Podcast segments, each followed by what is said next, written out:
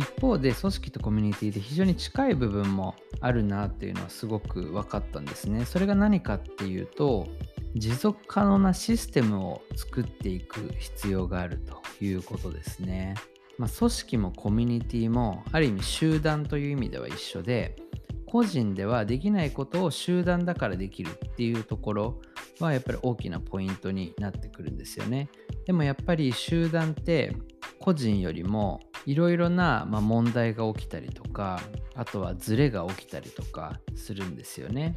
まあ、そういったものが起こらないような、まあ、システムをいかに作っていくかっていうのはある意味、まあ、プログラミングとかとすごく近くて置いておいてもちゃんと組織が機能していくあるいはコミュニティが機能していく仕組みシステムをいかに作っていくかっていうのはすごくポイントなんですよね。これってマーケティングの話とかでも一緒であのザ・モデルの話をしたと思いますけどあれもシステムなんですよね。システムを作ることで物が売れたり売れ続けたりするような仕組みを作っているわけですよね。そういった意味でもコミュニティもやっぱりシステムを作っていくっていう考え方は非常に重要。どうしたらコミュニティがま継続的にこう回っていくのか。新しいメンバーがま入り一人一人がま居場所と感じられるような場所を作れるのかっていうのは結構重要だなというふうに思いました。で、コミュニティというシステムを作るときにすごく大事な観点が、そのメンバーの関与度とか、まあ、アクティブさとか、まあ、そういったところをうまくこう作り出していくっていうところは、まあ、結構重要なんだろうなというふうに思いました。ライターゼミとかだとまずは入ってどうしたらいいかわからない状態とかってとりあえずいろいろインプットするんですよね。あの過去にやったイベントの動画を見たり実際にイベントに参加してみたりとかあの他の人が取り組んでいるものをちょっと見させてもらってロム線なんていう言い方をするんですけども、まあ、そこがある意味ライトみたいな関わり方でライトの次に行くと、まあ、アクティブっていうところに行くのかなと思っていて、で、アクティブになると、インプットだけじゃなくて、アウトプットをまするようになるんですよね。実際に、えー、ライターゼミだったらこう記事を書くとか、インタビューに挑戦してみるだったりとか、あとはイベントでちょっと話してみるとか、あるいは自分で日誌を書いてみるとか、まあ、そういったところでアウトプットするっていうことができる。インプットだけじゃなくてアウトプットするようになるのが、まあ、アクティブっていう状態なのかなというふうに思います。で、そこからさらに次にサポーティブみたいな、まあ、段階があるのかなと思っていまして、まあ、サポーティブっていうのはね、こう協力的とか、まあ、そういった意味でなんか仮に置いてみるとするとですね、まあ、インプットもするし、アウトプットもするし、さらにこうプランニングっていうところですね、何かを企画する側に入っていったりとか、まあ、するっていう、まあ、こののライト、アクティブ、サポーティブっていうこう3種類のこう関わり方みたいなものがあるんだなっていうのは結構分かって、で、まあ、ライターゼミで言うと結構このアクティブとサポーティブの人の割合をまあ、他のこういったオンラインサロンとかと比べてもかなりまあ多く作ることができたっていうのは一つうまくいった要因だしライターゼミの特徴にもなったのかなというふうには思ってます。まあ、最初の時から結構アウトプットするっていうことはま意識していたりとかもしたので、まあ、アクティブになるきっかけみたいなところを結構提供していたってところはあったと思うんですけれども、ここがですね、いい感じに3社それぞれのま、役割ですよね。ま、ちょっと便宜的に3つに分けましたけども、そのそれぞれの関わり方がまいることで、このコミュニティというシステムがうまく回り始めたっていうのが、まあ、このライターゼミの後半の半年だったのかなっていうのをすごくあの感じたんですよねね。ちょっと難しい話になるんですけれども、まずサポーティブのメンバーから話をすると、やっぱりこうプランニングですよね。新しい企画を提案するっていう方に、ま回るメンバーが徐々に生まれてきたっていうのが結構大きな転換点で、私ちょっとイベントのファシリやりますよとか、あるいはこの人に登壇してもらったらいいんじゃないでしょうかって提案してくださったりあるいはこんなチャンネルを作ってみたいとか本当に最近は月に何回もそういう提案をいただけるようになったんですけれども、まあ、いったそういったメンバーがですね、え、いることでアクティブな人たちがアウトプットできる場がどんどん増えていくんですよね。サポーティブな人がプランニングすることによってアクティブな人がアウトプットできる場が増えていくと。で、アクティブな人がアウトプットする場が増えていくとアウトプット量がどんどん溜まっていくのでインプットする人にとってもそのアウトプットした人のまあ、実際に書いた記事を読んでみるとかイベントでてもらったりするんですよねプログラムに参加したメンバーにでそういったものを聞くことによって自分の学びを増やすことができるっていう、まあ、こういった流れが結構生まれているんですね。なんかこうサポーティブな人いろんな企画とかを提案していったメンバーとかにやっぱり信頼っていうのがすごく集まってくるし、まあ、そこに信頼が集まってるからこそ情報がそこに集まったりとか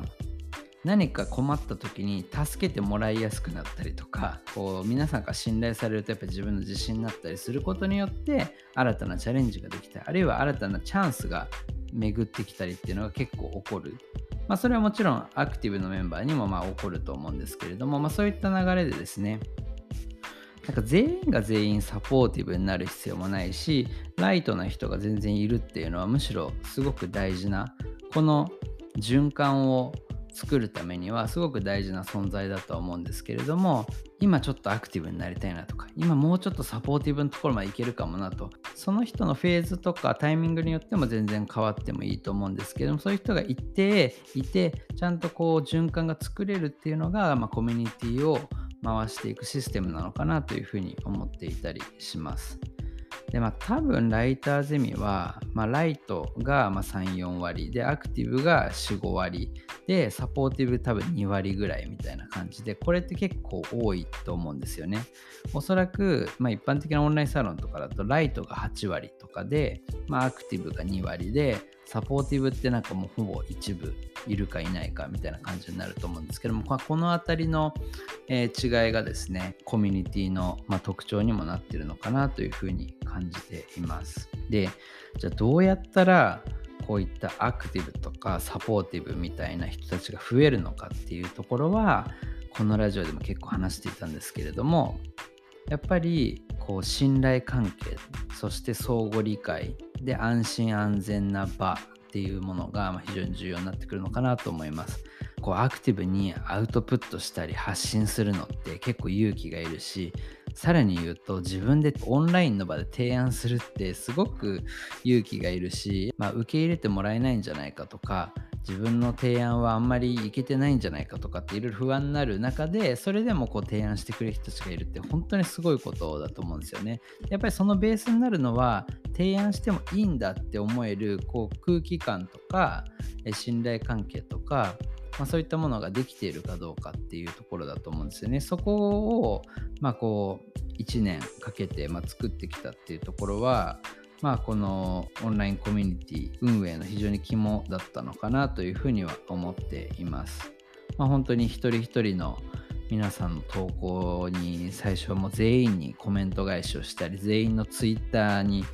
絡みに行ったりとかですね。あのそういったことをやってた時期もあったと思うんですけれどもあの今ちょっとメンバーも多くなってきてなかなか全員のことを知るっていうところもだんだん厳しくなってきたりはするんですけどもやっぱそういったことが積み重ねでなってきていますし今はどっちかっていうと僕以外のまあ、その中心メンバーコアメンバーみたいな人たちがゼミの新メンバーの理解をどんどんしてくれてこの人こういうことが得意そうだからちょっと登壇してもらったらどうでしょうかとか、まあ、そういった感じで最初は主催者の僕がみんなのことを理解するから始まったのがみんながみんなを理解するみたいな感じに、まあ、輪が広がっていってでよりアクティブになれるとか、まあ、場合によってはこうサポーティブになれるっていう循環ができてきているし、まあ、これからやっぱそういったフェーズに入っていくのかなというふうに感じています。ね、それこそ、まあ、今地域別でこう関西エリアのチャンネルとかできようとしてますけれどもそのチャンネルの中である意味こうコアになるメンバーがみんなのことを理解してだからメンバーがここ居場所だと思えてでより積極的に関与してくれたりとかっていうなんかこう流れがどんどんこう細かいところでも起こっていくっていうのをま作っていけるといいのかなというふうに感じています。はいということで今日はですねこの1年コミュニティというものに向き合ってきて、え、学んだことですね特にこう会社組織というものとコミュニティの違いそして、え、共通点で共通点としてはやっぱりシステムを作っていくっていうこと。でオンラインコミュニティにおいてどうシステムを作っていくかについて話をしてみました。はいぜひ今後コミュニティを自分で作る方あるいは参加したいと思う方は何か参考になればと思います。ではまた来週お会いしましょう。おやすみなさい。